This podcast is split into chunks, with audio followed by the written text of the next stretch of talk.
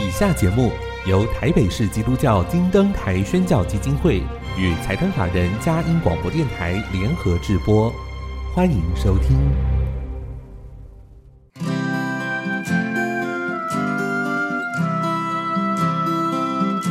在现代紧凑的生活节奏里，以爱建立和谐的家庭生活，以喜乐专业的态度投入服务。一起营造你我的美丽人生，成为一个快乐又丰富的译文生活家。译文生活家，本节目是由林森南路礼拜堂社团法人中华民国合家欢协会、佳音广播电台联合制作，欧灵静主持。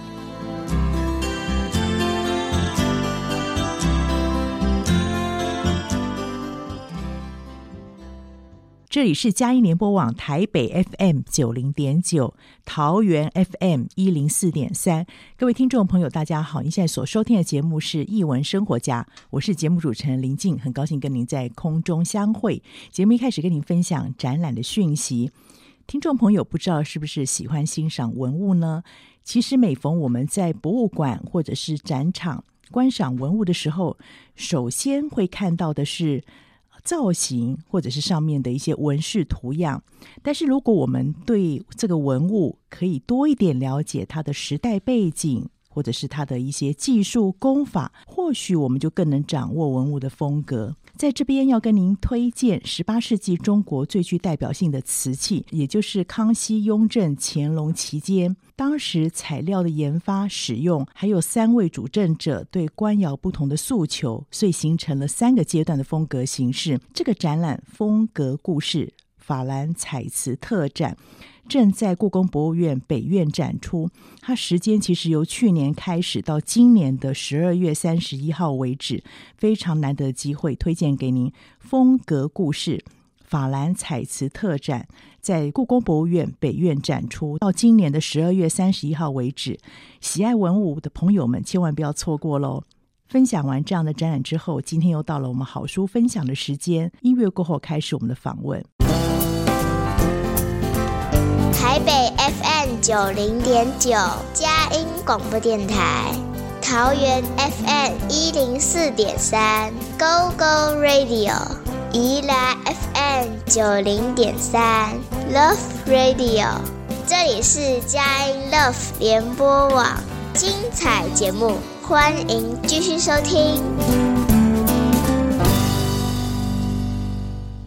欢迎回到《艺文生活家》，我是节目主持人林静。今天非常荣幸，也很开心，邀请到我们出版界的好朋友，是由小宇宙出版社的杨宇轩主编来到节目分享。欢迎你来到我们节目里面，林静姐好，各位听众朋友大家好。每次都带来好书啊，而且精彩，让我们有更多的回想。那今天呢，带来了几本书，其中在在我前面有一本也是热腾腾的好书，《印第安酋长羽毛的秘密》。可以跟我们介绍一下这一本当时，呃，怎么会被选中，想要推荐给台湾读者？哎，其实一开始呢，我是被那个整本书的画风给吸引，哦、对，因为它就是一个很法式的呃风格，是，然后又是水彩画风，然后很淡雅，嗯、然后看起来很清新、很舒服，那。然后就进入说，哎，他是在讲一个什么样的故事？嗯、是对。然后他画面当中会一直有飘飘现那个羽毛，羽毛对。那其实作者呢是用羽毛来隐喻说，其实啊，我们的心真心的去分享的时候，嗯、你会拥有越来越多。这样。嗯、那他故事就围绕这个主题，但是又用了一个很贴近现实生活的表现手法，然后结合着呃印第安酋长那个很神秘的文化。嗯。对，然后融合起来，我觉得它是一个很有层次的故事。对，对我自己在看的时候，第一个就是这个羽毛。对，印第安，你刚才提到嘛，印第安有一些文化或传说，嗯、我们对这种有一点神秘，嗯，好像仿佛熟悉又不是那么熟悉的物件哈元素，会引起我们的一些想象。没错，哦，这是有点放一点梗在那 边。嗯、对，那这个故事也蛮有意思。我读完之后发现它是一个。真实跟虚幻之间有一点点结合交融的故事，对对，所以这个创作者应该是蛮厉害的一个。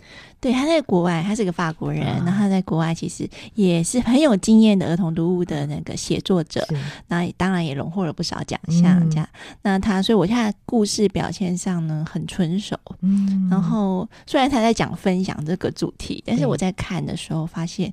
他对于分享其实有不同的阶段的学习，是是，然后不是那么单一说、嗯、啊，告诉孩子你就是要多多分享，其实不是的，他、嗯、是有学习，然后有成长性，是是，可以大概跟我们分享一下这个故事的梗概就好。嗯、OK，这个故事呢，就是诚如它封面，我们书名《印第安酋长羽毛的秘密》嘛，它其实是，嗯、呃，主角呢其实是一个。老奶奶和一个孙子的故事，嗯、那就孙子和奶奶之间呢，他每个礼拜天都会一起共进午餐，嗯、一起聊天。那有一天，奶奶就拿出了一一顶这个帽子，就说：“啊、哇，这是你曾曾祖父，他当时是个伟大的酋长。啊”然后大家都说他很慷慨，就就把这个酋长的帽子呢，呃。继承，继承的一个小男孩是。那小男孩得到这个帽子的时候，非常的兴奋嘛，就很想到处去炫耀。他说：“我我有这么厉害的帽子。”对，每个孩子都会的 行动。对，那他的帽子的确是很漂亮，上面有各种丰富颜色的羽毛。那奶奶有跟他讲一个小秘密，就是说：“哎，这个羽毛啊，很神奇哦。你越分享的时候，你会越获得越多。多是是。那小孩子其实。”他听了这句话，但是他不知道是什么意思。嗯、那而且看到这么漂亮的东西，想要占为己有，是不可能愿意分享。没错，没错，孩子的心情啦，对对对。所以他拿到学校去，虽然是到处炫耀，啊、可是他并不想分享。是。然后，所以呢，他当时候，呃，奶奶就问他说：“哎，怎么样？你你在学校同学应该很高兴吧？有、嗯、这个帽子。”那个他说其实没有诶、欸，大家一开始虽然很高兴围着我，可是不久后就失去兴趣，嗯，然后就离开我了。这样，对对。那奶奶就问他怎么会？嗯、就是诶、欸，这个你的曾曾祖父呢？他活了一百零二岁哦，嗯、他的这个秘密从来都没有，就是从来没有失败过。对，对，然后就说你再去试试看。然后他就想说好吧。虽然我一点都不想要分享，啊、可是既然奶奶，亲爱的奶奶这样 叮咛我，我才试试。他也听话去试试看，对。对可是这个尝试的过程很有趣，他就是虽然有送羽毛，嗯、可是他用的形式是那种哦，他觉得其实有点麻烦。啊、嗯，他就是觉得一开始在那边发当然很好玩，啊、可是发到后面他觉得这个过程很无聊，就是因为他还没有了解到那个真正的分享的意思。对，对，所以他只是形式上有做。嗯那做完了之后，心里还是觉得空空的。嗯、为什么我做了这件事，但是我心里没有那种喜乐哈？对对，不是真心的那种很喜乐的感觉。嗯、他就觉得很奇怪，嗯、又打电话问他很有智慧的奶奶 他说我是这样做了，可是嗯，同学好像也很高兴，可是我心里面为什么没有那种感觉？感觉是奶奶就告诉他说：“诶。”或许就是你还没有学会什么叫真心的分享。嗯、对，我们的分享不是送东西给别人而已，嗯、你要全心全意，嗯、然后用你的心去观察。是，对。那这一次呢？在第三次的学习当中，我觉得这小男孩他有很大的成长。嗯、没错，没错，他就是怎么样的成长，我们就卖个关子。对对对。但是刚才就像于璇讲，他的分享是有层次的，嗯、慢慢慢慢堆叠。可是我发现也很重要，嗯、一开始我们当不明白事情的时候，你还是得去做。那个好像是个基础，对不对？也许是形式上，对，但他就是听话了，对，啊、呃，也信任奶奶了，因为奶奶跟他讲以前。曾曾祖父有这样的经验嘛？对，他就先去试试做做看，这个是很重要的关键。如果他不跨出那一步，大概不会有后面那个慢慢慢慢体会到那样美好。对，对我是觉得我看到这一。那个绘本哦，还有一个很厉害的祖孙情，就是他每个礼拜天会奶跟奶奶这样吃饭聊天，然后他一定是很信任这个奶奶，是，然后愿意然后照他的话做做看。那、嗯、如果是不信任的人，那在讲他可能也听不下去、啊，而且他会自己主动打电话问奶奶，对对，对，就是刚才于璇提到那个祖孙的关系哦，对这情谊也是这一本书很重要的一个牵线。对对，对啊，然后我觉得这个画面真的很推荐。读者去看看，因为它里面呢、啊，我就发现那奶奶除了很有智慧之外，她很会生活啊。对，它里面还烤饼干，照顾 植物，嗯、然后他把自己的厨房、自己的空间弄得好舒服。是，他身上的装扮也蛮有意思的，对不对？对，那个他的好像他们的习俗是不是？因为他有应该是有印第安还是什么样的一个血统，所以他身上好像有一点点那种坠饰。对，没错，也反映到他们自己文化传承的。嗯，然后他其实，嗯、呃，因为那个曾曾祖父，我觉得他虽然说那个小男孩可能没有见过他，可是他后面有一个用很很神奇的页面，让这个。就是祖孙之间呢，嗯、可以透过一些心意的相通，然后我觉得仿佛，嗯、呃，这个长辈也回到他身边，那种那个画面，我是觉得看了会很触动，对，很满感动，对，对，对，对，觉得很感动。对，我相信很多读者。呃，不然是大大大读者或小读者，嗯、应该对这本书有不少的回应吧？于轩也很会讲故事嘛，你自己要分享一下，包含您自己孩子也许对这本书有什么样？哦，其实这本书我觉得，因为我孩子年纪还小嘛，嗯、就是嗯，他现在大班，可是他会先被画面给吸引。嗯，就是我跟他念这本书共读，一开始他就是被封面这这个羽毛毛吸，他问我这是什么帽子，然后我就借此跟我就放了那一首歌，嗯、就一个儿歌，不是印第安小小孩。的歌，然后就先放这首歌啊，让他看那个那个音乐录影带，就是让他知道说，哦，对，这个就是所谓印第安文化，对，然后先让他进入说有这个文化，然后也跟他解释说，为什么他们对呃羽毛这件事情在他们的文化意义里面是很重要、很重要的，没错，就是它不是任何人都可以得到这个羽毛，是一种荣耀，对不对？尊贵的，非常尊贵，然后一定是你有做出很大的贡献，然后。先让他了解这个文化的时候，哎、嗯，他了解之后会比较好进入这个故事里面。那我在跟他讲这些呃分享的层次的时候，他有慢慢去理解，嗯、然后他也呃。会跟我说，哎、欸，他在学校遇到什么样的状况？嗯、然后，哎、欸，刚好就是因为他们现在学校都很鼓励分享这件事，他们每个礼拜会有所谓玩具分享日，哦、把自己的玩具带到学校，心爱的玩具，一定很舍不得吧？会不会刚开始的时候？刚开始都会说我要带一个不怎么样的玩具，因为怕被弄坏。对。我想孩子会这样，那这也是他珍惜啦。对对对，那可是后来发现也是耳濡目染越来越大，他反而会想带好的玩具，对就是我自己觉得很棒的玩具，啊、我想要大家跟我一起玩这个玩具，嗯、会慢慢的，我觉得那是一种。嗯，敞开，对，然后眼界也打开了，对对。那他也当中得到快乐，我觉得最重要是得到快乐，是是，对，就是嗯，他有体验过那以前那种感觉，跟后来的感觉那个比较，嗯，在自己心中自己会去思考。对，我觉得非常不容易，让孩子把自己心爱的东西分享出去。我曾听一个呃。讲员他们分享过，他说：“其实真正的分享是到你那个会心痛，嗯、就是你把你很 爱、很宝贵的东西拿出来，因为你不知道交出来之后，对方会不会同样的去珍惜它嘛？是那是一种很大的勇气，嗯、好，跟这个小男孩一样，这样子对对，对啊。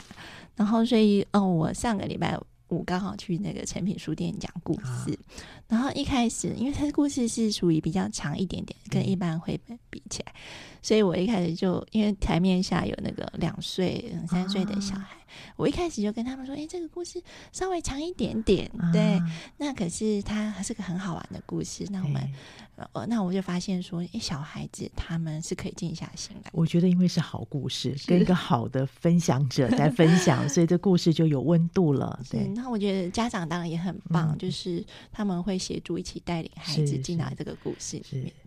对。所以盖盖于璇提到几个重点，就是这本书真的是一个孩子生命历程当中会经历过，他有分享上面不同的层次。嗯、另外，你也提到是，呃，其实不用担心这本书好像感觉上故事稍微长一点，嗯、只要是好故事，只要是你出于真心的分享，孩子是可以接受的，对，可以跟他们生活做连接的。没错。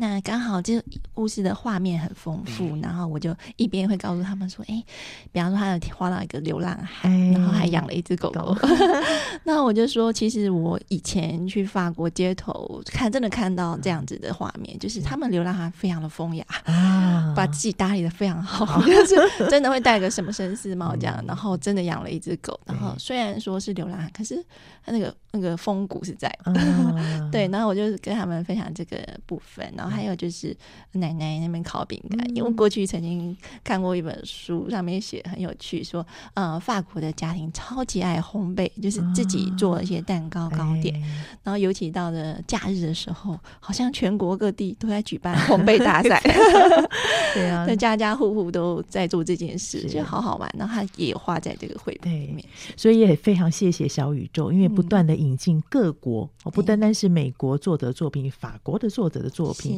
所以让我们可以开眼界。对，绘本有时候也是这样，好像打开一扇窗户，让我们看到、嗯、哦，原来这个国家的孩子，嗯、欧洲的这个法国，他们生活是怎么样？对，原来流浪汉连自己的这个着装也非常重视 哈，等于让我们多一点的认识。谢谢于璇带来这样好的书籍。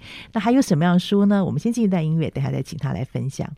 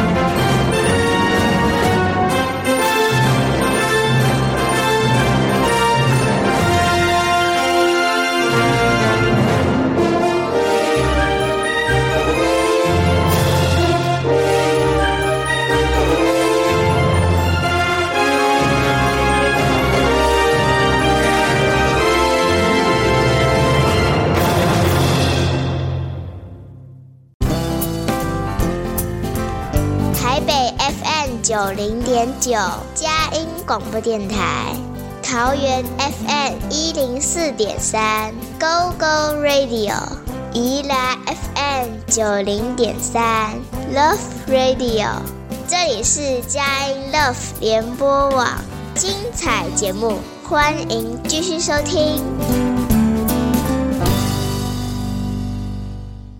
迎回到一文生活家，我是节目主持人林静。今天非常荣幸，请到小宇宙的主编杨于璇小姐来到节目分享。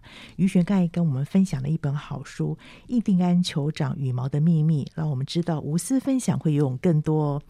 那我想要在他分享的另外一本好书之前，要请教他，因为发现小宇宙真的非常会选书，把每一本好书，而且是不同面向、不同国情的，都可以带到我们台湾来，让台湾的大小读者有不同的看见。那这是怎么办到的？我也很好奇这个选书的这个流程。对。对，因为其实有如果有特别留意到我们小宇宙的版权页上面，嗯、其实我们除了什么呃编辑啊、企划这些栏位，我们有一个栏位叫选书人。嗯、那通常选书人就是说啊、呃，把这本书呃先看到这个书，然后并且嗯、呃、把它推荐让出版社出版的嗯、呃、这位人物。哦、对，那我们呃社内呢，我们每两周呢，我们会把。我每天都会看一些书讯嘛，然后我们大概每两周的时候会统筹说，嗯、呃，这两个礼礼拜以来，我们编辑有看到。什么样的书籍很适合在呃我们社内出版？对啊、呃，这个会议呢，除了编辑、总编辑，也会有行销人员进来，嗯、他们会从市场的角度，嗯、呃，也一起回馈编辑一些呃选书的建议，这样子。所以说，其实每一本书都蛮千锤百炼的，就是经过重重的呃思考，然后我们会分析很多嗯、呃，我们选书的一些。嗯，比方说从市场面啊，或者是说编辑的视角面、嗯、去看，说这样的书适合带给什么样的读者？嗯、对，是有嗯。这样子行前的会议才有这一些书籍出来。其实你们的目标还蛮明确的，对不对？除了你自己的专业行销的一些眼光、编辑的视角之外，嗯、你也很清楚知道说大概哪一类型的书籍是合适台湾读者的。对，像我们前面这边有一本书《我的城市会说话》，嗯，然后你的副标说“不用眼睛更能听见都市模样”，我觉得是一个开启我们认识城市的一个方式跟面向，跟他的主角有关系。这本书是怎么来的？哇，这本书呢，其实我们编辑是先被这个英文原书名《呃 My City Speaks》嗯，对，吸引，就说为什么一座城市会说话，嗯、主题好有趣哦。嗯、倒不是说哎特别留意到这个是一个特殊孩子，对对。那进嗯、呃、开始阅读这本书的时候，发现哎，好特别哦。它的主角虽然是一个嗯嗯、呃，他是一个。看不到，对，是对，是视障的孩子。可是呢，他有非常丰富的想象力和观察力。嗯、然后透过他的耳朵，嗯、我们看出去的城市好热闹。哦、那甚至会发现，哎，我从来没有这样子的角度看过城市。那会跟着他，我去想想看，哎，他看到了什么？嗯、他用用听的这些声音当中，他是看到了什么画面？嗯、然后甚至那时候，我们嗯、呃，编辑就是。应该是我们总编辑在讨论这个书名的时候，特别去说说，哎、欸，其实我们可以闭上眼睛听听看，我们现在在哪里，啊、可以去想象说这附近的环境是怎么样，啊、然后学着这个故事中女孩子的眼光，重新看这个都市，这样不是很美好吗？嗯、对，对。他刚开始很有意思，是我们其实要看到后面才知道这个女孩子有一些特殊状况。对，可是其实前面的时候就是跟一般的小孩是一样，一般的家庭好没有太大。他他是一个很独立的孩子。嗯、那我们这本书的译者是叶嘉青老师，嗯、那嘉青老师在导读里面也特别提到这一段。嗯、我觉得导读写的好精彩，就是其中有一篇是有一段是在写说，这个孩子其实。从头到尾都好独立，就是他的思想行为都是独立的，嗯、是。然后可能甚至他自己去寄信，嗯、就是他没有特别因为说身上的一些限制，嗯、然后而被限制的行动，是是。对他很自由，然后而且也可以做他想做的事情。嗯、他其实是一个呃很擅长演奏的小小音乐家，嗯、是。对，那所以呢，就是他其实嗯、呃，这个精神非常。嗯，值得我们的小读者、大小读者来学习，是就是他独立思考的精神。对，而且是过程当中父亲就是一直在后面。嗯好像陪伴他，看着他，对对，我觉得那个大人角色也是一个很重要的关键。有些就是只是好像孩子出现，可是我相信是我们读者就有点像父亲的视角。如果面对这样的小朋友，怎么让孩子独立，其实是家长扮演很重要的关键因素。对，但是我觉得也是在看这个父亲，他其实从头到尾他有度很悠然自得，嗯，然后他们彼此可以看得出来是伙伴，然后可是又彼此信任。嗯、对对。很有意思，刚刚那一本《印第安酋长》是讲到祖孙嘛，嗯、这边是妇女，好像对这个家庭的琢磨，不自觉的在这书中呈现。小宇宙的书有这种特色，有时候会有这种家人关系的对描绘，这样我们会觉得这份家人关系是很美好，就是那种嗯，嗯，不管你在哪里都支持着你那种力量。是没错。那这本书的画面也特别的创作方式，可以给我们介绍一下，整个创作者。OK，这位创作者他其实用了很多拼贴的技法，嗯、所以我们在看到画面的时候很有层次，嗯、就是甚至有一点点那种纸雕立体的感觉，对对对对。那他的。材就是除了说用多样的材质，然后它的技法非常非常有层次，嗯、所以在每一个画面当中，我觉得都不无聊，你就可以细细的看。比方他的衣服哇，竟然可以用这么特别的花纹，嗯、然后他在表现说每一个角色，他有不同的族群融合在里面嘛，嗯、肤色也好，发色也好，嗯、然后服装的风格。各异，然后就是我觉得很像象征说，它是一个族群融合的一个大世界。是，然后包含说，哎，不管你是看得到看不到，嗯、你不管是什么样的。嗯呃，身形，嗯、你都可以在这座城市当中被包容着。然后他到呃，像嘉庆老师也有写到说，他就很像那个我们现在台湾在推那种共融式游乐园，就是每一种器具有不同的孩子都适合。对对，没错没错。对，那他也是这样，就是不同的族群，可是都适合于我们。嗯被都值得被包容，包容的都是一份子。我很喜欢的画面，因为刚才提到，就是有不同族群或者不同的样貌。对，哦，光这个画面，他好像是在做那个城市。他说他在城市移动哦，嗯、前进。那个不同的角度，哎，对，有有整个俯角或者这种 看到局部的角角层哦，对，都把这个画面整个包容在这个里面，嗯，对对没错。那就是其实像他，哦，刚刚这一页他有特别有嗯看到那个白手杖，对对没错。然后这个在跟我的女儿共读的时候，她也特别问了这个是什么，那我就觉得哇，这是个太棒的契机，我刚好可以跟她解释。这些都功用是什么？什么样的人需要它？嗯、那如果我们看到这样子的人的时候，我们需要做些什么？是对，我就觉得刚好是一个生命教育还有同理心教育很好的传递，而且刚好是一个特写的镜头，让孩子去明白。因为书上其实不用特别介绍这个女孩子怎么了，但从图像上面就会说话了。对，对然后我觉得。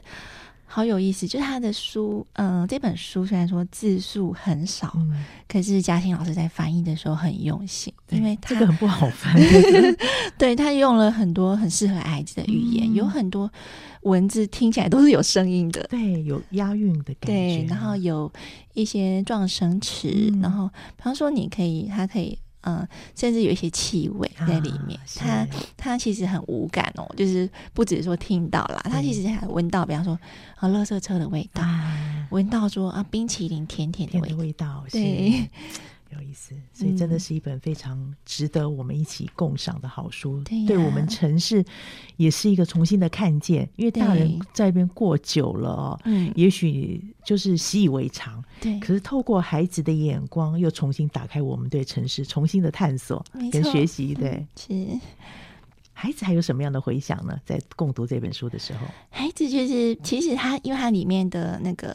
颜色很鲜艳，嗯、对，所以他们看到那些很鲜艳的图像的时候，会被深深吸引。比方说，它里面的花瓣，嗯、然后里面那个冰淇淋，琳琅满目。啊，小孩子很喜欢看到这样子的东西。然后包含这个角色女主角，嗯，因为她他会做好多好多事情，然后会觉得说哇，这这个姐姐怎么这么厉害？就是尤其是呃，自己去寄信，因为寄信这件事情，我觉得可能现在的孩子比较少接触，说啊去邮筒这个件。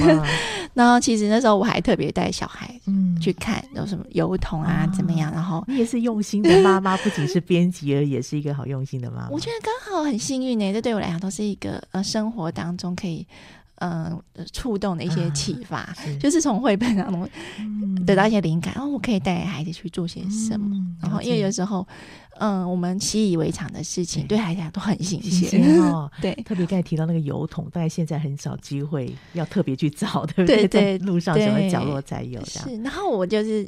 因此，就是还跟就是好朋友就说好，那我们来互相写个信看看，让小朋友去体验这件事。对，所以实际上绘本可以带给我们好多延伸的一些学习跟生活的经验哦。没错，所以这本书真的很推荐给大家。嗯，再一次分享给听众朋友，《我的城市会说话》是由小宇宙出版的。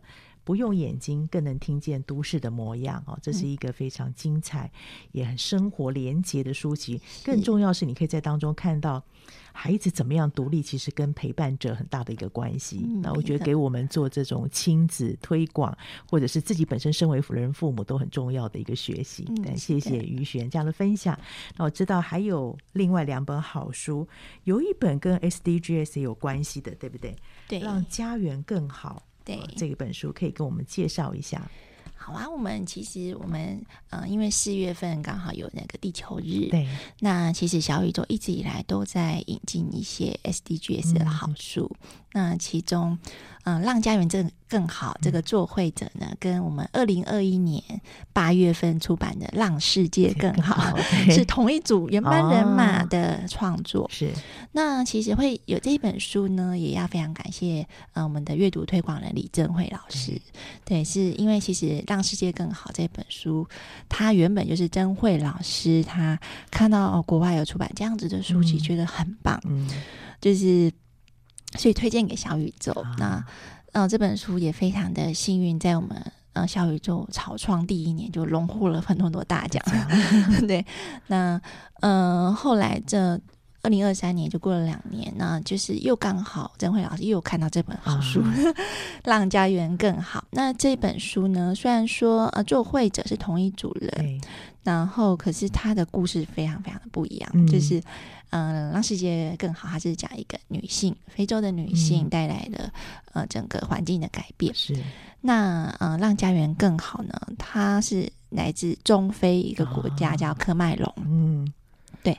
那当地有一个呃农夫，嗯、那因为水资源的关系，是对，那因为当地就是缺乏干净的水资源，在当时候，嗯、所以他们那边的人很容易生病啊。嗯、然后呃。也很容易因为干旱，植物就长得不好。嗯，了解。那这农夫呢，他其实从小他就非常对这种土地的事情很感兴趣。对，是可是其实周都被周围人嘲笑啊。那嘲笑原因就是说，你就是什么事情都呃，你做不了什么大事。嗯、你在想，你去摸摸一些土壤，嗯、你就跟那个土壤一样，很软弱，嗯，很污秽。是。他是真的是被这样嘲笑的。然后虽然说他的呃家人，他的爸爸，他的呃奶奶有支持他，嗯、可是呢，呃，他们就是爸爸已经早逝了，是已经过世，然后所以他必须支撑家里的经济。对，所以哥哥一开始是我劝他说：“你去找个公职人员，嗯、你去考个老师，嗯、这样子可以安定、安定。对 ”对，那他那时候也乖乖的去考试，可是，在考试的时候，他一直在想着。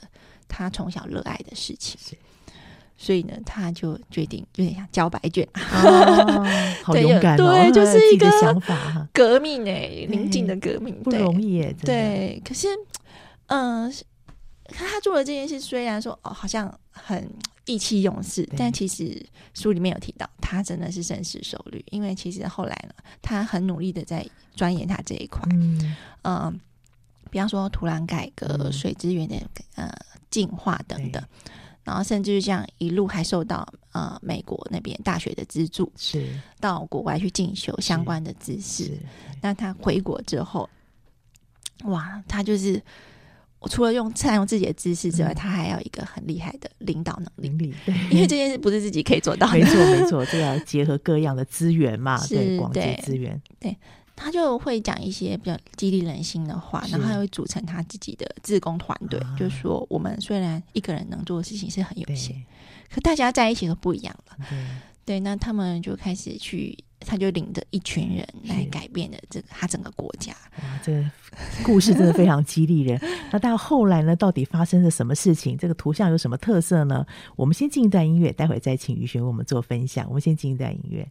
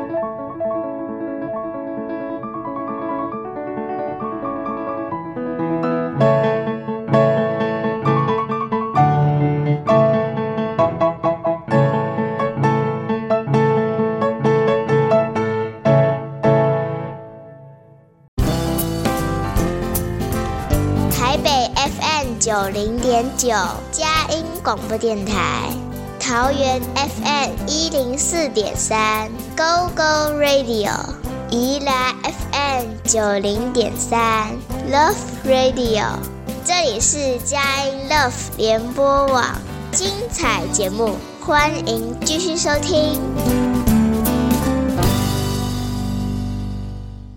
迎回到一文生活家，我们好希望赶快再听于璇的故事，好 会说故事，谢谢，就是让家园更好嘛。就是我觉得他的画风也是好精彩，对啊，对，因为他跟让世界更好是同一个会者嘛。那这个会者呢，他本身就是呃非洲那边的插画家，嗯，所以他对于自己的土地，我觉得是可以说是很骄傲，嗯，因为他可以把他的嗯。呃嗯，族群啊，还有在这个国家的风土特色，嗯、都透过他的拼贴作品，哦、把它立体化。嗯、呃，我所谓立体化是说，它不是只有用平面的，像那个画话剧这样的话，他会找来很多，比方说他运用照片，有时候还运用塑胶袋包装纸，所以质感都不一样。对，然后用亮片，所以画面上哇层次丰富，然后你会看到栩栩如生，然后还有我可以看到很多那种他自己。对于这个他自己的国家的认同和感情在里面，所以他才会，因为他在我们在会者简介里面有提到说，嗯、他从小就是一个喜欢做梦的孩子，嗯，他会收集各种各样大家觉得没有用的东西，嗯，那可能是一个叶子、一个树枝，或者是一些吃完的糖果包装纸，啊、那他都把它放在盒子里面嘛，啊、那没有想到说长大之后这些都变成他的工具，是，对，那我觉得这个。这个历程本身就很有趣，对，就有故事了。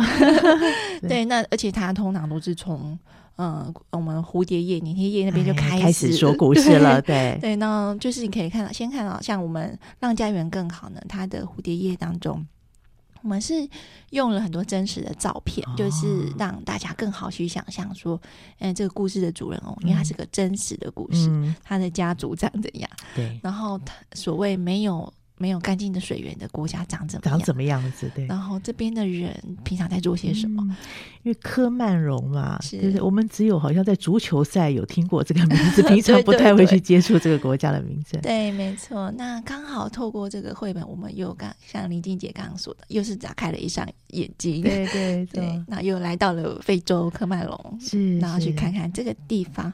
我会觉得说，读完这个故事是真的被激励到，嗯。嗯就是，嗯、呃，虽然说他的志向从小被取消，嗯、但他不放弃，不放弃。对，而且那个对自己土地国家的认同，这个很感人。对，再加上他有善用他自己的这个领导能力，说出能够鼓动人心的话语，这些很重要的特质，其实让孩子从小去看到、经历到，他也可以去思索：哎，我身上有什么样特质，可以怎么样来运作？这样子，将来的，嗯，对，是很谢谢于璇这样的分享。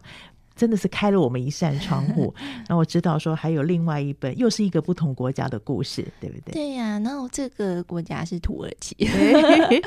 小宇宙真的是好用心哦，帮我们引进了各种不同国家的作品哦。是因为都是编辑真的好喜欢，对，对因为像土耳其，我们知道他们今年历经了一场嗯灾难，就是大地震。是那我们就是非常心疼这一片土地的同时，嗯、我们也希望说。嗯，让孩子有机会多多去认识哦、嗯呃、不同的国家。国家对，对，那这一本书叫做《会微笑的果树》，这个名字就好吸引人，怎么会微笑呢？对，那他其实我们这一课，呃，这这本书呢，刚开始看到他说是也是被画风、嗯、太强烈的画风给吸引，嗯、就是哇，画面上面的就是一个农夫，然后他就是拿着一个像呃。水果是洛梨，洛梨哈，对，然后它的用了很漂亮的大地色，然后还用了很特别的图文在我们呃封面的四周，嗯、那还有它的纸材都非常非常的不一样，嗯、所以我们刚开始都是被这个画面给深深吸引，嗯、然后在看这个故事的时候，嗯、呃，我先先看了作者说为什么要写这个故事。嗯其实是那时候是在疫情期间，大家都足不出户，被关在家里。嗯、然后他就选择说他要搬到山上去。嗯、然后就是，因为他其实一直他他这个是他第一本作品哦。嗯、那他其实过去都是在一些嗯嗯广告企划内容平台工作了，写文案的。嗯、那他工作了十几年以来，就是一直。习以为常的生活突然被疫情呃打乱，就是变成说要居家嘛，然后要一天到晚跟女儿在 绑在一起。那他女儿也会问的各式各样的问题。对，那这本书其实是根据他女儿发问啊，嗯而来的。OK，对，那它其实讲的是一个生态平衡的一个智慧。嗯，就是说我们常常说，哎，要爱护动物。对，可是。如果我的职业是一个农夫，啊、那这个小动物来偷吃我的那个，哦，该怎么办？对，偷吃我的生财工具，啊、对，我要怎么办？嗯、那我要扑杀他们吗？还是我要撒一些农药呢？对，等等。那他其实提到很多很多的反思，比方说，在我们疫情期间，我们突然看到说，其实。嗯，天地万物的力量，嗯，没错，是非常大的。大自然其实是有能量的，对，对，那会有反反扑，对对。那我们如果不爱护他们，嗯、我们不理解他们的时候，他有一天就会用这样子的力量反驳我们。对，那我们也希望说，哎，从小让孩子扎根，就是说去理解说土地和我们人之间的关系。是，那其实。这个这个故事的主角，他是本来就是一个很快乐的农夫，无忧无虑嘛，嗯、然后也在种植着他的酪梨，对，然后就是都长得很好啊。嗯、可是有一天，就像我刚刚说的，小动物来了，嗯、然后造成他的很大的困扰。是，可是他有想到说，哎，这故事里面又有一个智慧的老奶奶，嗯、就是老奶奶有跟他说过，其实。每个动物的存在都有它的意义，是对，就算是啊、呃，可能一只松鼠，嗯、或者一只野狼，然后不管是怎么样的动物，它生存在这个世界上，嗯、在地球上，它都是一个循环，对，生物圈不可对或缺的存在的，对对对。那你有一个物种消失，其实都是不好的，对，对，就不平衡了。对，那他就在思索说，哎，那我可以用什么方？嗯，对，那用什么方法呢？我觉得要推荐大家去看一下这个书，自己来看。对 对，那因为光是我觉得它光是画面就很引人入胜。嗯、对，它画面，因为土耳其是我们比较少接触的画风哦。对对，可以跟听众朋友大概描绘一下。虽然听现在看不到，但是我觉得 于璇很会讲故事，所以你可以描绘一下它画面的一些特色，跟大家分享一下。就是这个画面呢，其实我觉得它用了很少、很精少的元素，跟对大地色，对不对？它的颜色很舒服，嗯、就是很耐看。嗯、它就用了可能呃嗯、呃、棕色啊、绿色不同层次，嗯、然后去表现说那个技法。对，然后加上一些勾边，或者是说一些不同的层次，是啊、呃、堆叠上去。那所以主要其实你会看到的是，哎，它很像那种。我们在看到古书有没有那种，啊、就是这种哎卷宗，然后里面古朴的味道，它就是那个好像那种牛皮纸卷的底，哎、对，然后那个颜色上上去的时候，你会觉得哎很舒服，好像在看古书。然后以前那种欧陆时欧陆时代的那种，嗯、有点甚至像那个埃及沙草纸上面的那个感觉，对，不对？对，我这样随意翻一页就觉得。哎，我会多多进去再看一下细节。对，那它是包含，我觉得它都是用了很很复古的技法。对，然后再加上我们选的纸是，它是比较有手感、触感，啊、它不是那种滑滑亮亮的纸，啊、所以可以刚好的很好的表现呼应了。对，这个很质朴的感觉是对，然后它。我觉得很不容易的是，它用颜色真的很少，可是你画面看起来不单调。它的颜色是很有层次的，对对对，统一色系有好多那种深浅层次的一些变化，对，所以是舒服的。对，有时候反而看太多高彩度的。不是不好，第一次你可被吸引，可是你不会马上想要再去看。但是我觉得这本书很有意思，虽然现在我现在手边拿的看到的好像是那个土耳其文，对不对？对，看不懂里面什么意思，但是土味想要细细再去看，因为眼睛是舒服的。对呀、啊，然后它每一个画面当中，我觉得它不是用一个很，嗯、呃，就是可能。不是那种很现实的，它是用一个有一点呃超现实、超现实的手法，超现实手法，可是又有设计感。嗯，所以你在看它就好像就是是每个画面都经过精心的设计，嗯、然后它对它像它这个用一些底色对。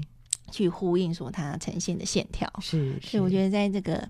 选那个底色的时候也很重要，它这样整个画面是既舒服不冲突，嗯、但是又能表现它的层次层次感。对，这个在印刷的时候，其实编辑也有一些考量吧？会不会在选纸上面？你们刚才提到说有特别选过纸嘛？对，色差呢会不会有这样的影响？嗯、呃，我们它的色彩层次还不少。对，就是我们特别要去选一些，因为它这个东西，如果说它，因为它本身都很舒服，那我们一般绘本的纸有些是会有亮亮亮亮亮面的，那会比较没有办法展现出它它这本书舒服感。对，所以我们也是选用一些嗯、呃，像这样子比较雾面的，哦、然后比较感觉是摸起来粗粗糙糙，然后有点对温润的视觉，嗯、然后。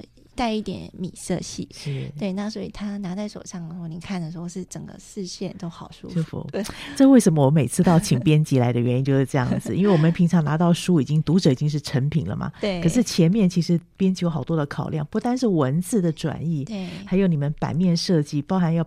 转成中文字的安排，那更多是纸质的选择，其实都是这个大工程呢。对呀、啊，我也特别想提一下我们这一本书的译者，啊、他是刘淑文老师，对，淑文老师也是很专业的老师。对，那他呢，我觉得刚开始我会想找他来做这本翻译，是因为他其实长期在推广 SDGs 绘本的阅读，然后非常非常用心，为很多嗯、呃，像他有帮那个。呃，台湾科技教育委员会写一些专栏，嗯、对，那也是长期在校园或者是说相关的推广单位去分享这样的书。嗯、他本身也有写一本书，就专门都在聊这个这这一类的绘本。那所以他对这个领域很熟悉，是他的专业。对，对，对，那此外呢，我、哦、那时候我还记得我在找他这这本翻译的时候，他刚好人在欧洲。哦，游历欧洲，然后去找一些欧洲好看的绘本，然后他就跟我说：“哇，他遇到这本绘本，他之后要安排一个土耳其绘本之旅。”哦，对，就是因为他发现说，以前我们台湾比较少留意说，哎呦，土耳其有怎么样的绘本嘛？那我们借由这本绘本，他就是哇，土耳其原来是。很丰富，很不一样的，然后不一样的文化特色。他就想说，他要安排这样子的旅行，我觉得就很期待。说你你看到什么，赶快再跟我讲。呃，我们有好书可以看了。对，嗯，对，很谢谢于璇今天带来这么多本好书哦，真的丰富我们的视野。从原来我们可能在地只是看在地的作品或者一些英美的作品之外，我们又可以哎认识土耳其的作品。哦，这是让我们。还真的打开了一扇大窗，是啊，很谢谢小宇宙，谢谢，很期待有机会再邀请您来分享，没问题。好，各位听众朋友，今天呢，我们的节目首播在电台，过几天之后，你可以上我们嘉音联播网点选下载区，或是 Podcast 上面都有，可以分享给您中南部或是海内外的朋友。我知道现在有些海外的朋友想要让孩子学习繁体中文，小宇宙的书是你们很好的选择，再一次推荐给您。谢谢你今天收听，欢迎下周同一时间再会。Thank you.